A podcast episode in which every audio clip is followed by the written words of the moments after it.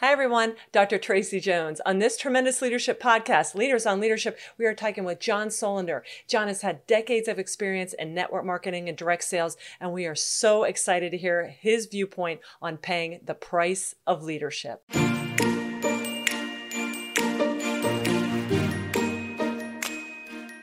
You're listening to Tremendous Leadership with Dr. Tracy Jones.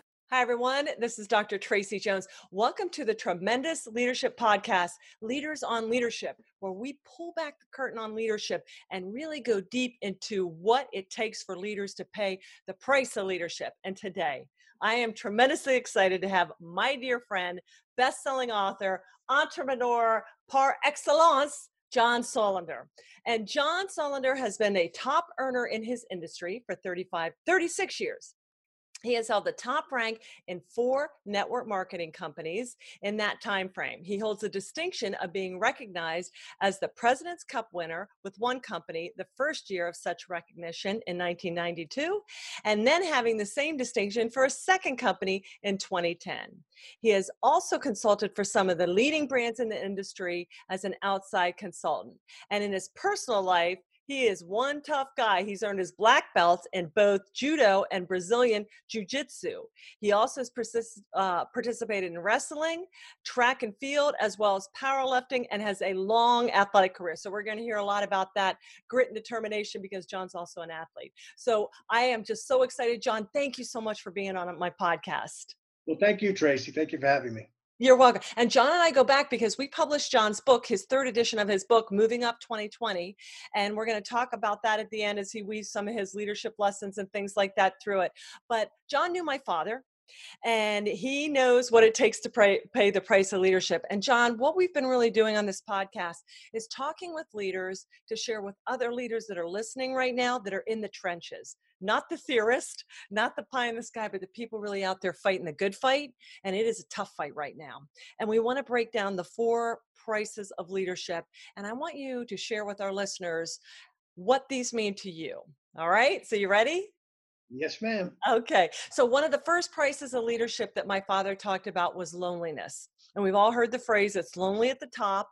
Uh, but loneliness means different things for different leaders. And sometimes there is just going to be a time when you are going to have to step out from the crowd and make some decisions that may not always have even your most ardent supporters all in when you first decide to make it. So, John, you've grown a lot of different industries and you've been highly, hugely successful in a really tough field for decade upon decade how how do you go out and forge the path and stand alone well i i think sometimes i think i'm too naive to know how tough things are uh, sometimes I, I think it, it's good not to be overwhelmingly smart. Not that I don't consider myself smart, but sometimes I think I, I look at, at problems with the idea of just how do I solve it.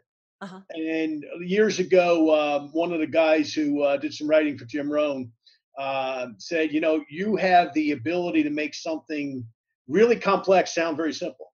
Mm-hmm. And I would compare that um, to maybe something that George Bush, the first George Bush, uh, said um, about leadership that um, not only is it not easy, but that it is something that you have to be able to look at the big picture and make everyone understand what the big picture is mm.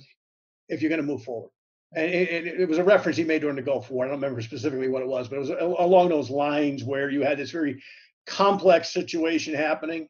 And how are you going to make it simple enough that not only we, the American people, understood it, the world understood it, our colleagues understood it, and frankly, our enemy understood it as well, you know. Mm-hmm. Um, and, and, I'm not comparing myself to someone who leads people into battle. I, I lead them in a business battle, uh, but sometimes I lead them in personal battles.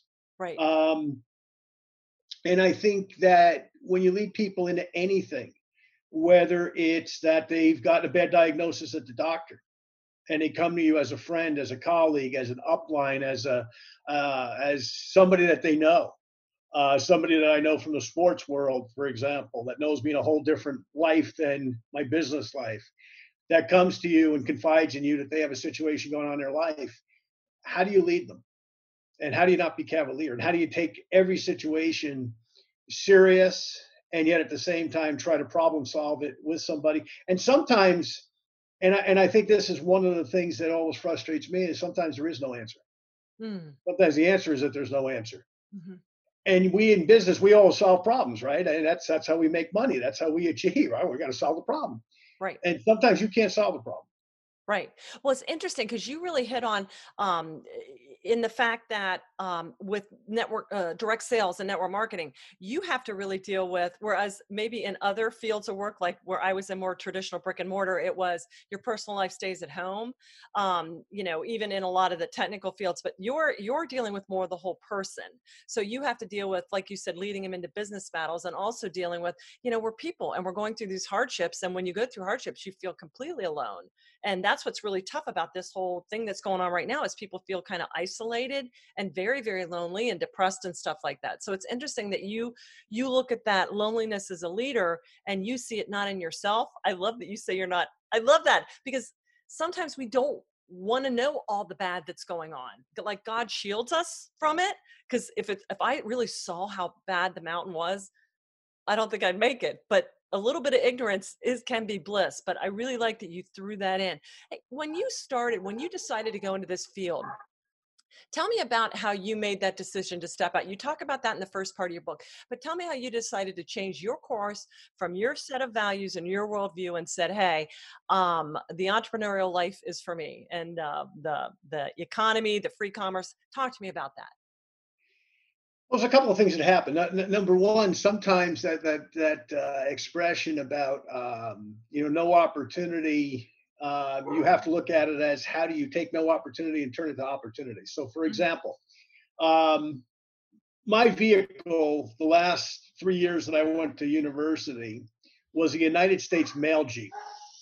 Now, I don't know if you've ever been in one of these things, Tracy, or anybody else has, any your listeners have, but here, here's a couple of issues. Number one, it's got one seat for the driver. Uh-huh. Okay, and it's got a mail rack next to it. So I never had a, a, a date in college that I could pick up and say, hey, I'm going to pick you up. I'm going to go to the movies or, or something. I didn't have a vehicle that would accommodate that. I was so broke uh, because I, I, was, you know, I was basically putting myself through school. I mean, I, you know, at the end of the day, it was like every nickel went to tuition and books and gasoline and rent and, you know, all the other things. So you know, I, I was one of those kids that was like, I was going to make it because I didn't really care what what the issues were. I was I was going to make it, but I also knew I couldn't I couldn't drive the Camaro that some of my friends were driving. Mm-hmm. That mom and dad bought them. You know, I didn't have parents that could buy me a car. You know, so what happened with that? That was a negative, right? The car was a negative. Little blue, really ugly little blue old mail Jeep.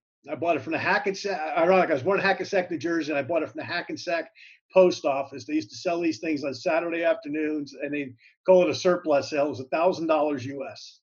So I bought this thing, and what did I do with it? A couple of things. Number one, I worked part time as an electrician's helper, and because I did, they would let me pick up the wire and skin it, and then there was copper under it. So I could take the copper to the junkyard, and the junk man would pay me, you know, per pound on basis on how much copper I would bring, right? So that gave me a little bit of extra money. So I turned that negative of that mail Jeep with no dates to a positive because it created some cash flow. Now, when I started my first distributorship in April of 1983, I still driving the mail Jeep. Okay, I'm still in college. I haven't graduated yet. And what happens is we start that business, right? I hear then President Reagan speak at my commencement, right? I, I, I joined the company I was with, Herbalife International, April 18th, 1983. May 18th, 1983, one month later, President Reagan comes to Seton Hall to speak at my commencement. Now, at that point, let me give you a little reference point. At that point, I am a dyed in the wool left wing socialist. I believe business people are inherently bad uh-huh. and that they're, they're the man and that they're going to find some way to take advantage of anyone who works for them. Because mm-hmm. that's the way I was brought up. That's what I was told. Mm-hmm. And I believed it. I didn't know any better. Reagan comes, and I didn't want to go to my college commencement to begin with because it was Ronald Reagan. This, right. The union breaker, the strike breaker, the, the, the, the, the guy who was a Democrat that became a Republican, God forbid. And I'm not, I don't get into politics here. I'm sure we have some of both parties listening, but Um, and by the way, I'm not fond of either party right at the moment, so, so let me say that. But but uh, I think they both have lost their roots, but and their minds, frankly. But all that said, when I heard President Reagan speak about a couple of things, number one, mentorship, and I said, wait a minute, he's talking about what I'm getting from this new business that I joined. Mm. I was getting mentored by my upline. I was getting mentored by the company. They were teaching me some skills about how to make money I'd never heard before. Mm-hmm. So here the president of the United States is talking, and I'm listening real first like this, you know, all the answers are no money. And by the end, I'm leaning all the way forward in my chair. And I probably was the first one out of my chair when he was done speaking because he was so powerful and yet gentle. If yes. you could be both. Yes. Most powerful human being on the earth right right right at that time was also gentle. Mm-hmm. He was talking to my heart. He was telling me, "Hey, kid, you got a shot. Get mentored. Listen to these people." Mm-hmm. Now there's four thousand people there, by the way. Mm-hmm. But I felt like he was talking like you and I are right now, mm-hmm. and I was I was way in the back, right? I wasn't up front or anything, right? And I felt like the president was talking. So when he talked about mentorship, number one. Number two, when he talked about what capitalism could do to free people and what it had already done. This is 1983, spring of 1983. So the whole Soviet Union, the Iron Empire is falling apart over there right? With ca- with communism. And what do those people want? They want what we got mm-hmm. that we take for granted. They want capitalism. Okay. They want the ability to walk into a store and make choices, mm-hmm. right? They want the ability, and it's a lot more than that, obviously, as you and I well right. know. Right. right. They want the ability to put a dollar in their pocket for harder work and get to keep it, or keep most of it anyway. Okay. And he's talking about all of these reference points that I'd never heard before. Wow. And by the end of that, I was I was I was committed. I voted for Reagan and everything else, and I uh-huh. became uh-huh. I became a, a young Reagan Republican at that point. Okay. But I was busy now. I had already started my my my first real business venture, so I didn't have time to really get caught up in politics because I'm already in action with my business. So I graduate, and as I began to construct an organization, I lived in northern New Jersey at the time. The way that that company used to get us our product was they would air freight it into Newark Airport.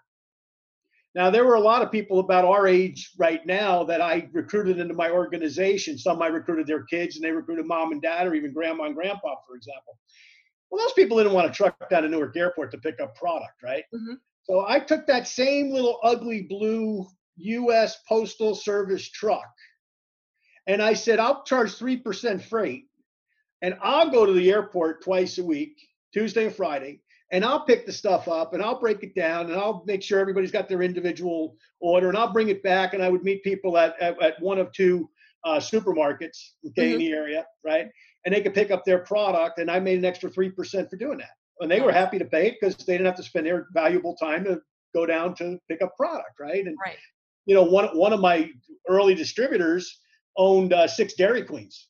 Well, he wasn't going to truck down to the airport to pick up product. He was, you know, especially yeah. in the spring. He's busy selling ice cream cones and making money. So what I found was I could take something that was a negative and make it a positive mm. if I didn't sell myself 100% on the negativity mm. of the hmm. situation. Mm-hmm. Mm-hmm. Okay. And, you know, some people might say try to find a bright spot, you know, whatever reference point you want to use. But that's what I did was I basically said, hey, let me take what I've been given here. Let me take a lemon and make it lemonade.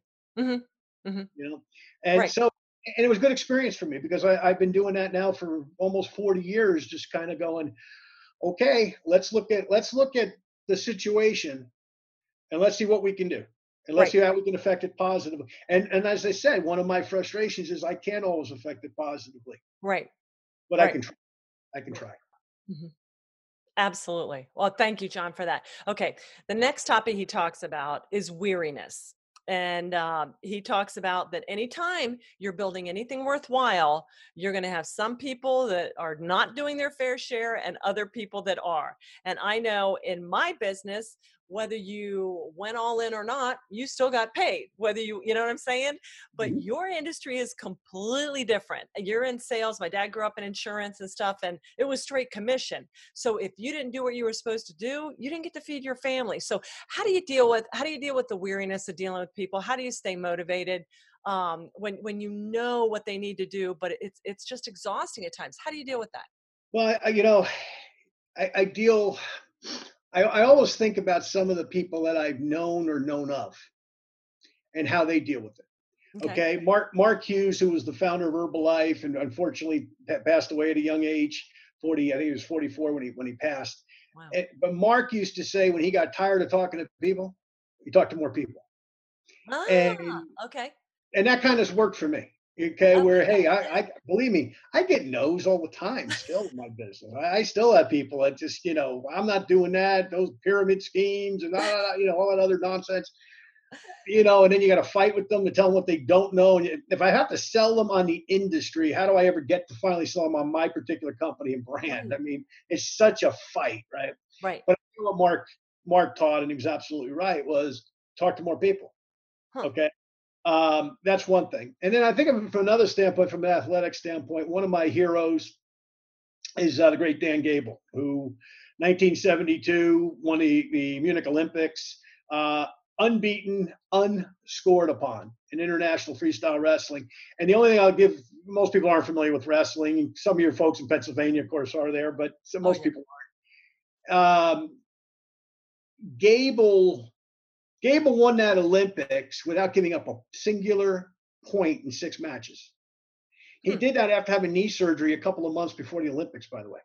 Like it's unheard of. But to give a parallel, let's give a baseball parallel there's been one guy in history who was with the Reds, uh, Johnny Vander Meer, who pitched two no hitters back to back back in the 1930s. Never been done since. This would have been like pitching six no hitters back to back. Hmm. It's not done. The level of competition is too good. Mm-hmm. It's too easy to give up a point. The man did not give up a single point. Anyway, the greatest, you know, the greatest of the great, okay, huh. in my opinion. But how Dan Gable thought as a competitor was something that I borrow, and I'll, I'll never be Dan Gable. I'm not worthy. I'm not even in his league, athletically or intellectually.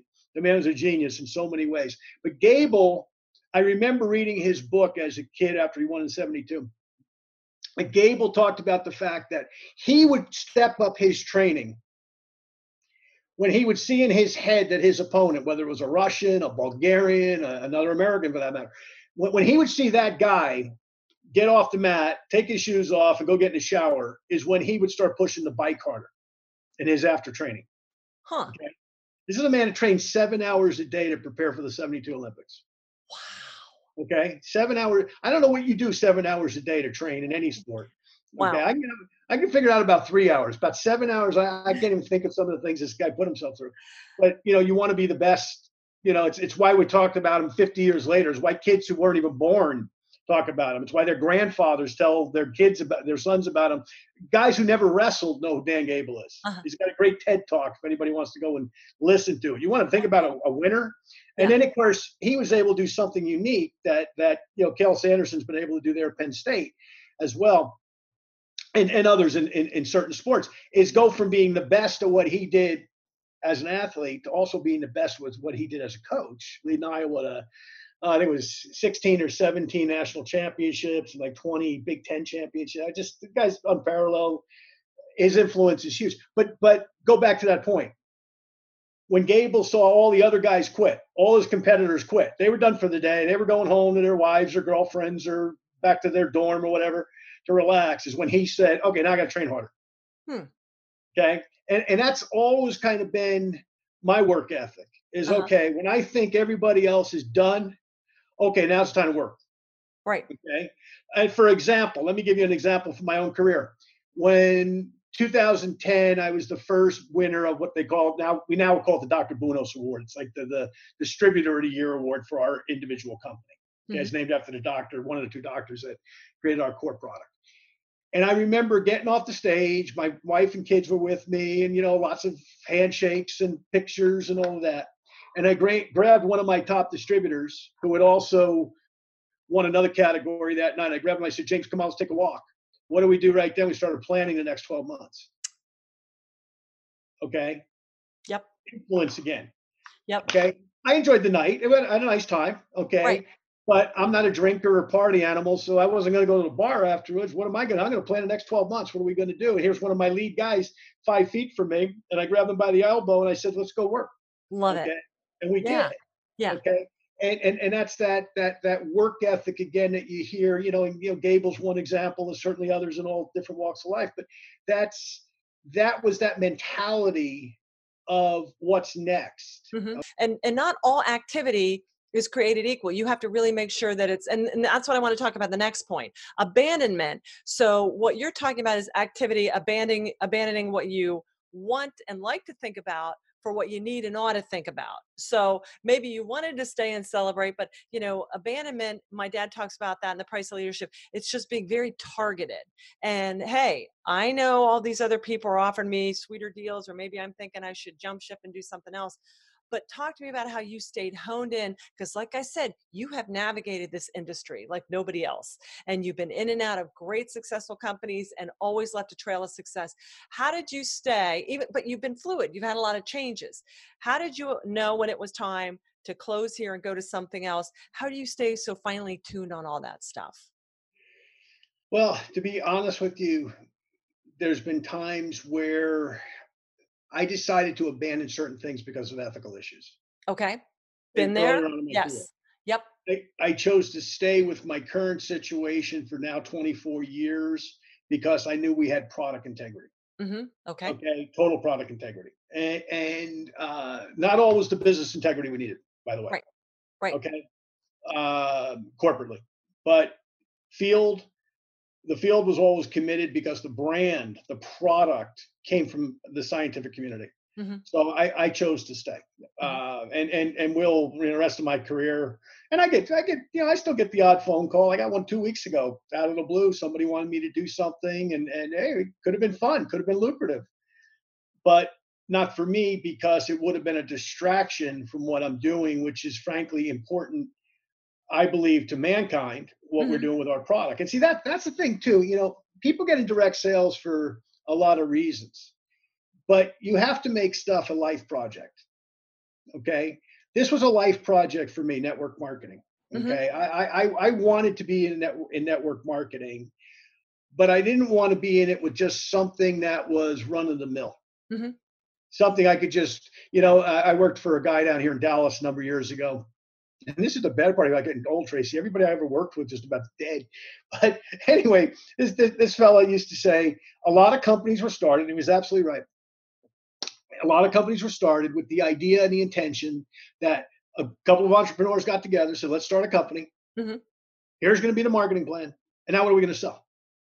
Yes. Well, you know, and once again, if you're a good marketer, you could probably put a spin on anything for a little while, mm-hmm. but eventually you're going to be found out the mm-hmm. great companies in my industry, okay, the handful of great companies, and there's only a handful mm-hmm. after 60 years, are great because generally they have a great product mm-hmm. or products. Okay. They have a product that people will buy whether or not they're a distributor making income or not. Right. If you only have a brand that people will buy because they're getting a check, then you don't have a business. Right. I be in a company and, a, and with, with a brand that I felt people would buy whether they ever derived a dime of income from. Mm-hmm. And it took me a number of years to find out. I finally found it, and, and, and it's evolved very, very nicely, and it's continuing to. We're not the only company like that. There's some other very great companies in my industry. But mm-hmm. whether it's the direct selling industry, network marketing industry, multi-level, it's all the same industry basically, or it's you know Walmart, or it's General Electric or it's it's Microsoft or it's Apple or it's whatever. There's a reason great companies are great. Mm-hmm. Okay, I would suggest everybody always always checks out Dr. Jim Collins and some of, of his work, for example. Okay, because Dr. Collins not only does he study this stuff, but he writes about it so well mm-hmm. that you understand the difference in great companies versus good companies. Mm-hmm. Okay, for example, as we speak, a good company a good company, and I won't name name the brand just in case it gets reversed and I read it wrong. But I just read this before we got on this call. A very good national chain, okay, of fitness facilities just filed Chapter 11 bankruptcy. Uh-huh. A couple hours ago. To me, a good company, but not a great company. You know why they weren't great? Why? Because there, there are a couple of competitors that I'm familiar with. When I would walk in their gyms, I could eat off the floor. Mm-hmm. If there was a piece of paper on the floor, if there was somebody who chewed gum and stuck it on the carpet or the back of a treadmill, the great gyms, somebody, whether it was a manager or even a low level employee would see it and remove it because they cared about their job and they cared mm-hmm. about their brand. Mm-hmm. The brand that just filed bankruptcy, I've been in some of their gyms that frankly you would not want to use the men's room or women's room. Huh. Okay. So why is that? Now all of a sudden, in a critical time where people are we're in this economy of need versus want, right? Up up until about March 1st, we were in a, a want economy. People wanted right. fancy cars, they wanted fancy homes, they wanted fancy items, right? Now we're in a, an economy of need where people are only going to buy what they need. Mm-hmm. So once again, somebody says, wait a minute, for the same money, roughly, I can go to this gym that I can eat off the floor. I feel mm-hmm. like I'm at a country club. We're going to go to this gym, which is dirty. Mm-hmm. Which are you going to go to? I know which one I'm going to. Right. Okay. So that's the type of thing, the type of thinking that develops championship organizations is when you think, hey, wait a minute. Yeah, it might not be my job to take that icky gum off the floor. Mm-hmm but I know a member's not going to like it. So I'm going to go get the spatula and I'm going to clean it up. Mm-hmm. Okay. That's the type of thinking that the great companies develop that from the top down, mm-hmm. from the owner, the developer, the CEO. There is not that thing. And, and this is what I found in companies that really survive long term in my industry. There's no specific job for anybody. The job of everybody is brand management, brand development. Huh. Okay whether you're the person taking out the trash or the CEO or the top distributor or anything in between, when these companies make it, they all have that philosophy mm-hmm. that there is no, you know, protecting the brand, nurturing the brand, growing the brand is something that's all of our responsibilities instead mm-hmm. of saying, well, that's not my job. Nothing drives me crazier than somebody telling me it's not their job. Right. Right. If you, if you work in, in, in my company, if you work in a great company, it's all your job.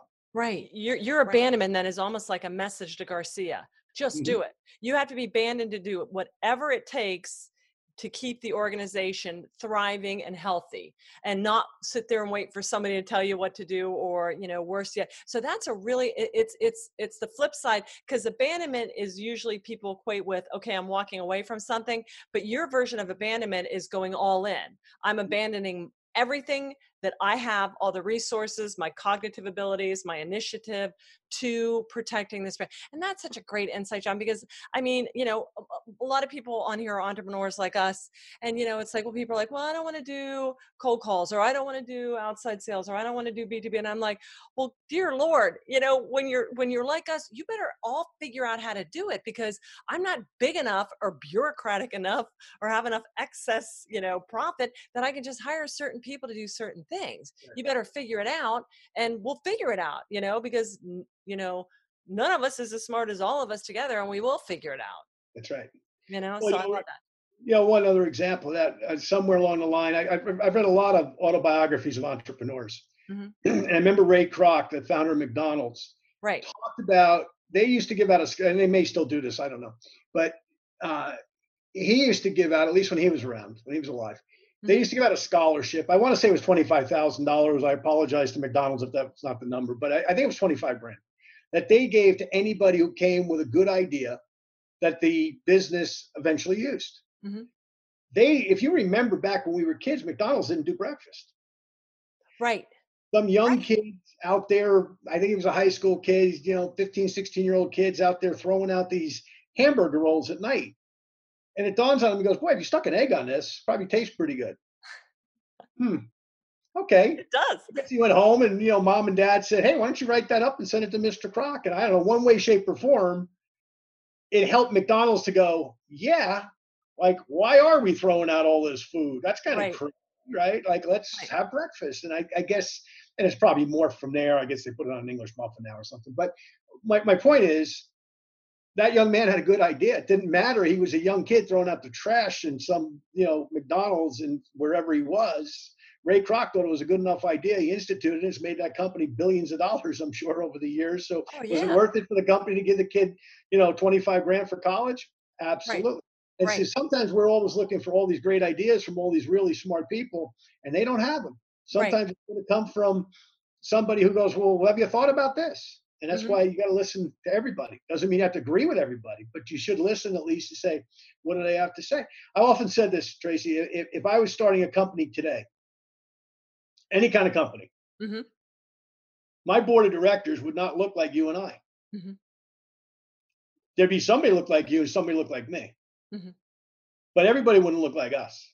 Right. I made sure I ha- had ethnicity and at different ages. Why? Right. Because my 15 and 16 year olds see things much differently than you and I do. Uh-huh. Okay. And somebody in between, somebody maybe in their mid 30s, sees things a little bit different. Mm-hmm. And somebody growing up in the inner city sees things a little bit different than somebody growing up in the middle of Nebraska. Mm-hmm. But it doesn't mean that their points are any more or less valuable mm-hmm. from a marketing standpoint of what people are going to react to. I've right. learned so much in the last three years from some of my Spanish speaking colleagues. Stuff that I thought I knew that I go, wow, I never thought of that. Wow. Uh-huh. I mean, I, I, and I listen. I, I, my Spanish is very limited, so I listen. You know, and for the translation when I go to different meetings, and I learned so much from some of my Spanish-speaking colleagues. Some of which, by the way, are half my age. Mm-hmm.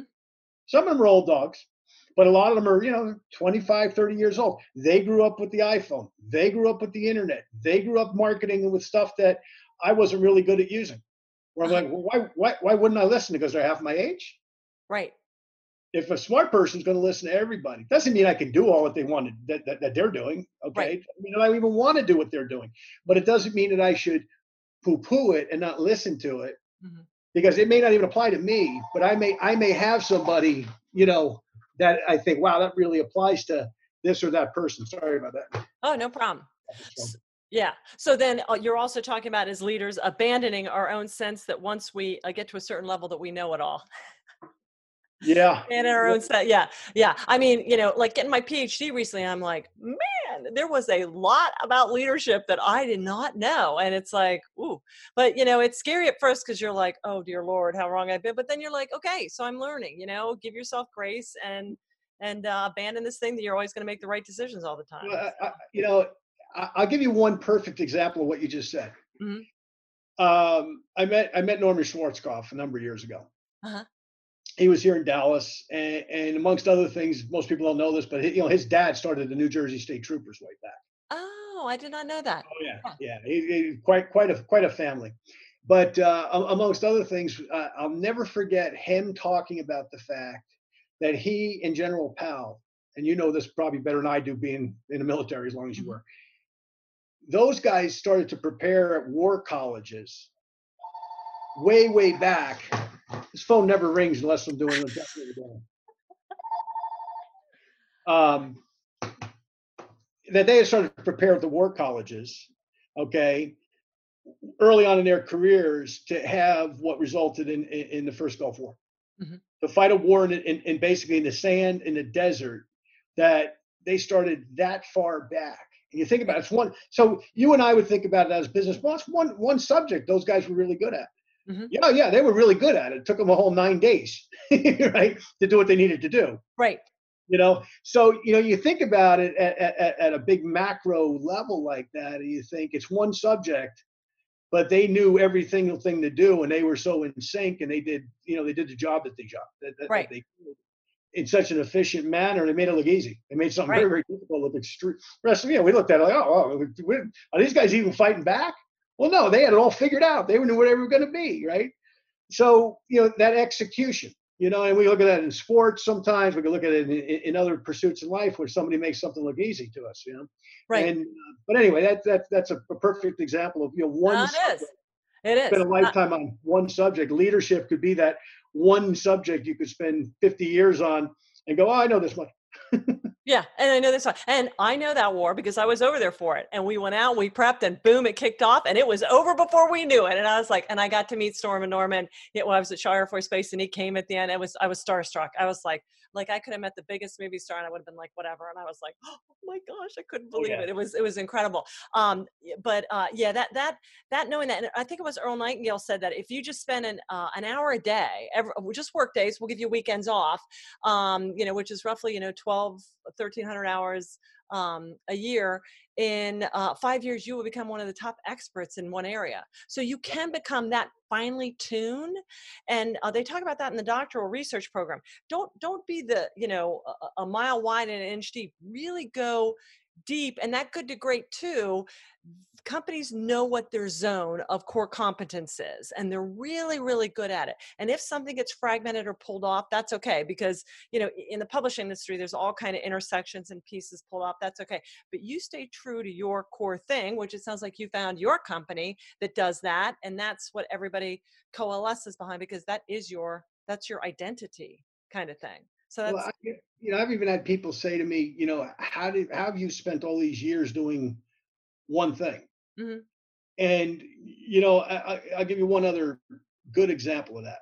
Years ago, years and years ago, I dated an actress in New York. And she had been in Phantom and some of the other big shows, been very, very successful in her own career. So we're out to dinner one night with some of her colleagues. And there was one lady who had been in the show since the very first night. And we were out, it was, it was the 10 year anniversary party for New York. So figure how many shows of that when you figure there's eight shows a week, even if they take one or two off, that's six shows. That's I don't know, 300 shows a year times 3,000 shows. Mm-hmm. Let's say that this woman had been in. So how in the world do you do the same? Think about it. You you know, there's no way I'd live in, in, right. in live theater. Like, like you better be where you're supposed to be because that next you know that next person's doing their line or singing their next line or moving a piece of equipment you, you know like it's it's an organism it's a moving thing right Mm-hmm. And, and she made a great point. She said, Here's what I remember people sitting in the audience, it's their first show. Right. Ah, okay. So for them, what I'm doing, they've never seen before. Right. So I have to do it well every time. And that's what I've told myself over the years. I mean, I can I can tell I can tell my business story in my sleep. But if you're hearing it for the first time, right, about what happened and the details, it has an impact on you. I'm not telling it for me, I'm telling it for you. Mm-hmm. Just like that actor or actress is singing or saying that line for you. You mm-hmm. spent your hard-earned money to be there. That's the way I look at it. Is what you know. My audience is, hey, these people spent their time and money to get here. Yeah, they need to have some value. They need to be yeah. able to take something home with them. Right, abandoning yourself to giving it your all. Every presentation, every meeting, every performance. I love that. Last one is vision. And my father said that vision isn't something that, you know, like you said when you were younger, you, you thought it was something that the super smart or the super gifted or the visionaries, a visionary. But my dad always said that vision was just seeing what needed to be done and then doing it. And it sounds like you have that very pragmatic look about I see an opportunity and i'm the one that's going to pick up the tools and go execute it. So how, how do you how do you set your vision? How do you get these quote epiphanies or or how do you set the direction for where you're going to go next or your team? I'll give you an example you're familiar with. Pandemic starts. I'm supposed to be uh, i'm in i'm in monterrey mexico when the you know what starts hitting the fan. Mm-hmm. and i'm communicating back to the us and canada and finding out hey airports are closing businesses like things are getting bad so I come back here to the US. This is on March 8th. And I get back here to Dallas. I'm not supposed to really be in Dallas. I'm going to be in Dallas one day. I'm turning around going to Baltimore to do a meeting. And if in Baltimore, I'm supposed to be going to Toronto because the next weekend I have a big event in Montreal. Mm-hmm. And I happen to live in Canada part of the time anyway, but and my wife and kids were up there. Mm-hmm. And uh, so I'm supposed to be, you know, logistically, you know, bouncing all over the place. And all of a sudden, it's like I talked to my wife, and she's like, the, the Canadian border's closed. You can't get in the country unless you're going to be quarantined 14 days. So I created this whole Zoom tacular concept, which was I'm going to bring the meeting to them via yeah. Zoom. Now I know that I created the content where it would be as if you were sitting there, you know, in Montreal at that meeting, or in Toronto, or in Chicago, or in Monterrey, Mexico, just like you were sitting there where you would get something about our product from our medical people, something about our business from our key distributors, something about how to build a business because at the end of the day, that's why distributors listen to these things. Right. And something obviously from the corporation to know that, hey, the corporation is there, it's functional. During crisis, people need to hear this functionality. Mm-hmm. And they did. And our, our CEO did a great job and has, has done a great job on, on all the calls to deliver that, that message. But more than that, they need to hear, hey, there's going to be a tomorrow. Right. Okay. We're going to come out of this thing. I don't know when this thing's over. Nobody does. Tony Fauci doesn't know. I mean, he's right. guessing with the rest of us. He knows more than I do, but who really knows, right? We look at all of these tables and John Hopkins, and now we're seeing another surge in it. I don't know when this thing ends. But I, here's what I do know World War II ended, 9 11 ended, mm-hmm. Mm-hmm. World War One ended, Korea ended, right? War, wars end, situations end. This will end. Mm-hmm. Okay. Now, hopefully, it's going to end sooner than later. We've already lost some really good people uh, to it, and a lot of people sick, and not to not to even talk about the economics of it. Mm-hmm. But people need to hear that. Where leadership makes a mistake is when leadership panics. Mm-hmm. Leadership cannot panic. Okay.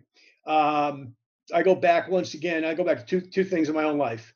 One was, and both, and neither neither were good times. Uh, one was the death of my daughter. Okay, mm-hmm. I, I, lost a daughter now, the 18 years, and when I lost her, my family was, "How are you so calm?"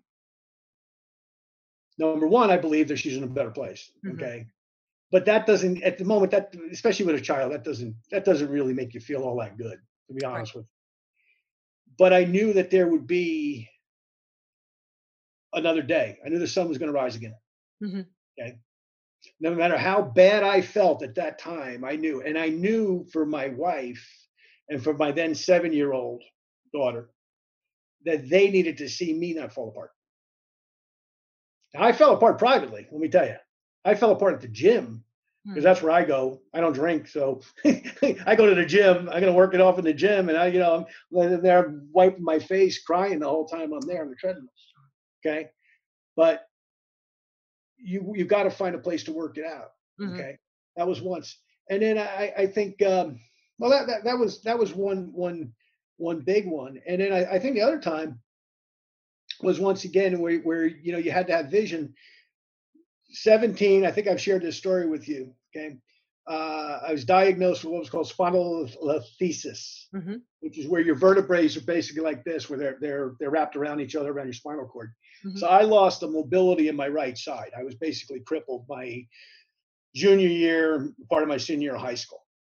So I went from this jock, you know, all out, you know, strong kid that lived in the weight room, that played football, that wrestled, to basically doing nothing.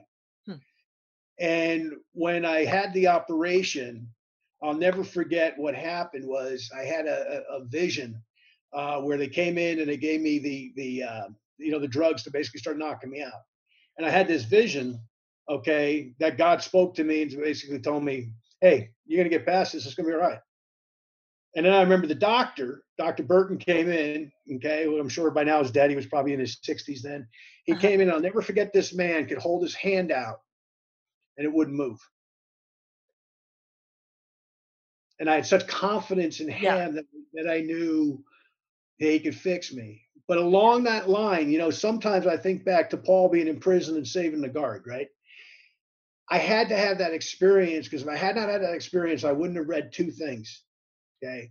Dr. Norman Vincent Peale. Okay.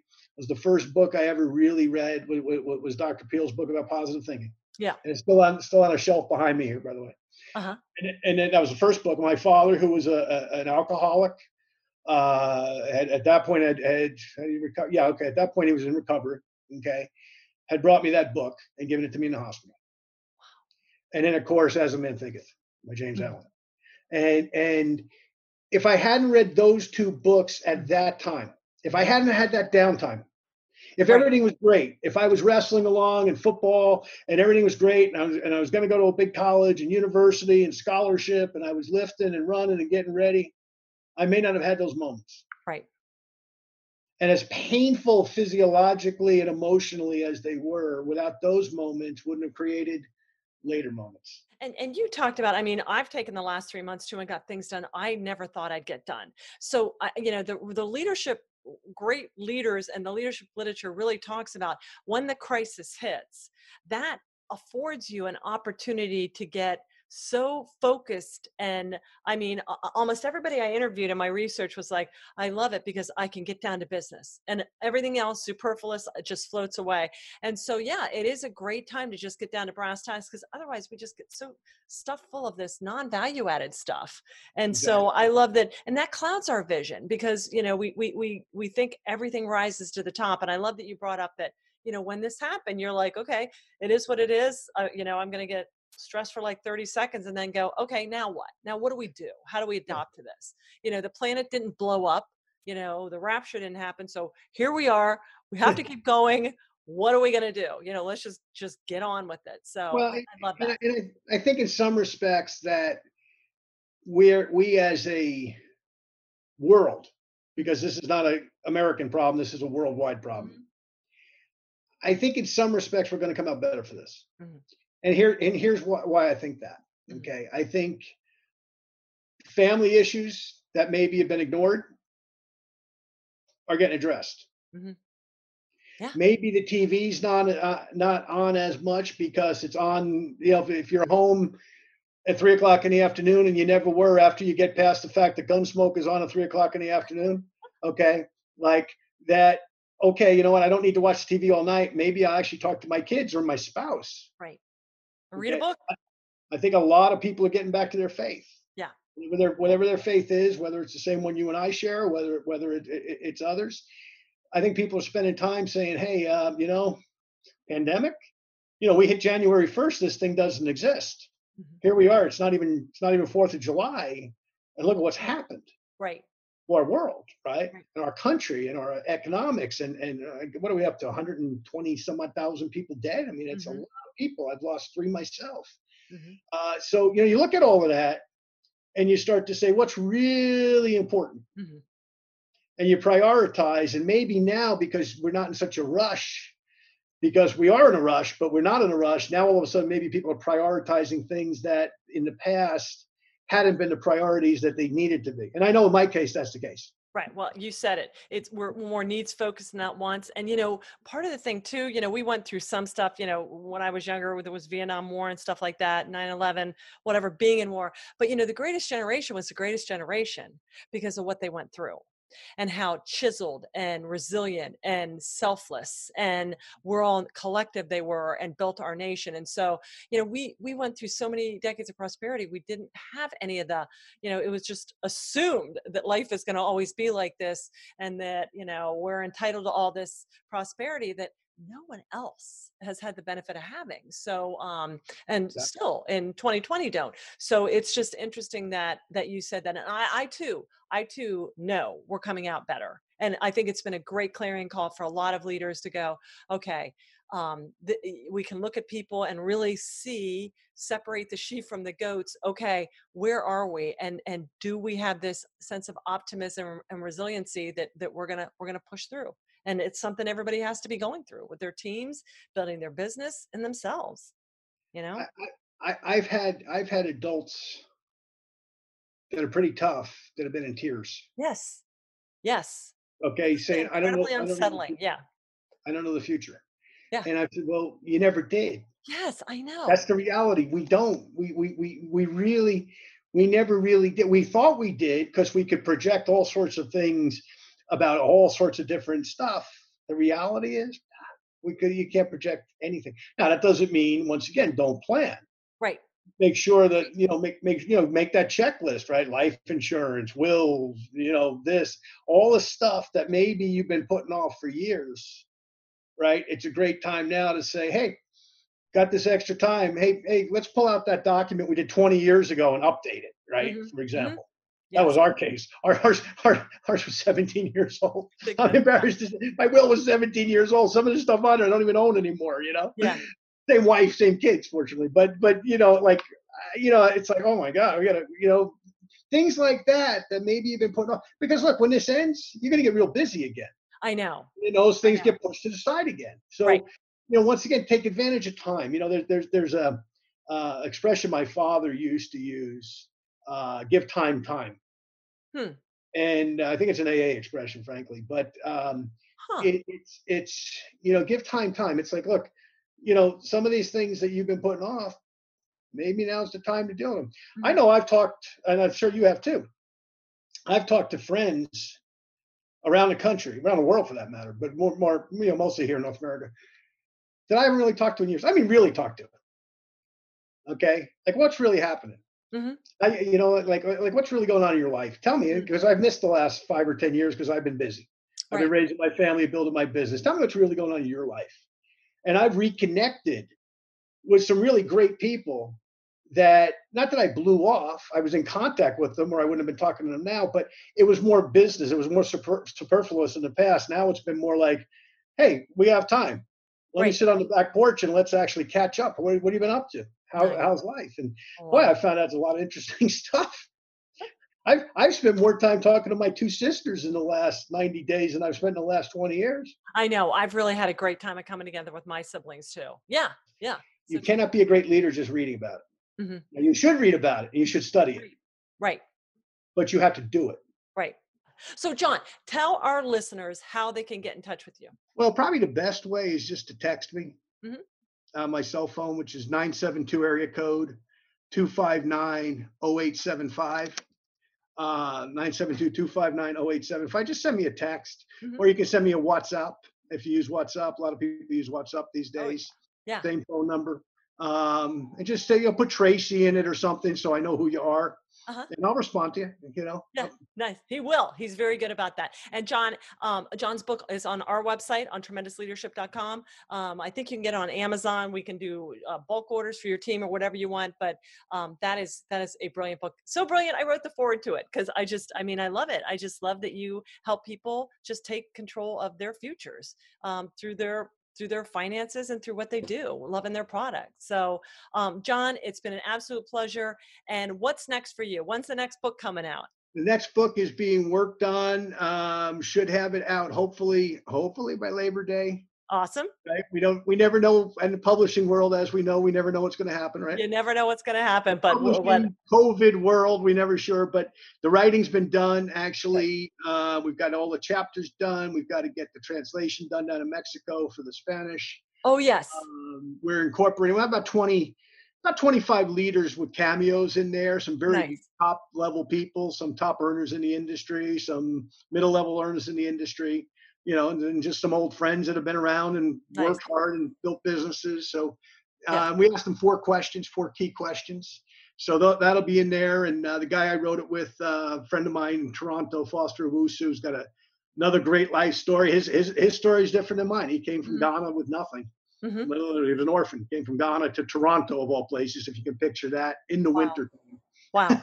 and built a life, built a family, built a career, built a business. So uh, it, will yeah. be it'll be good. And then after that, who knows, you know? Yeah.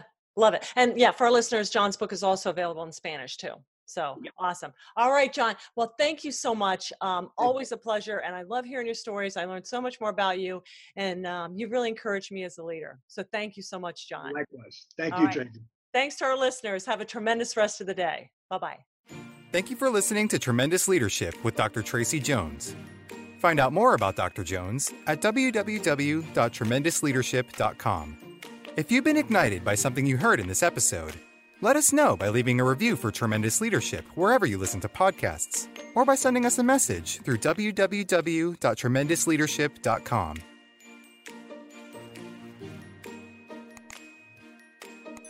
This podcast is a part of the C Suite Radio Network. For more top business podcasts, visit c-suiteradio.com.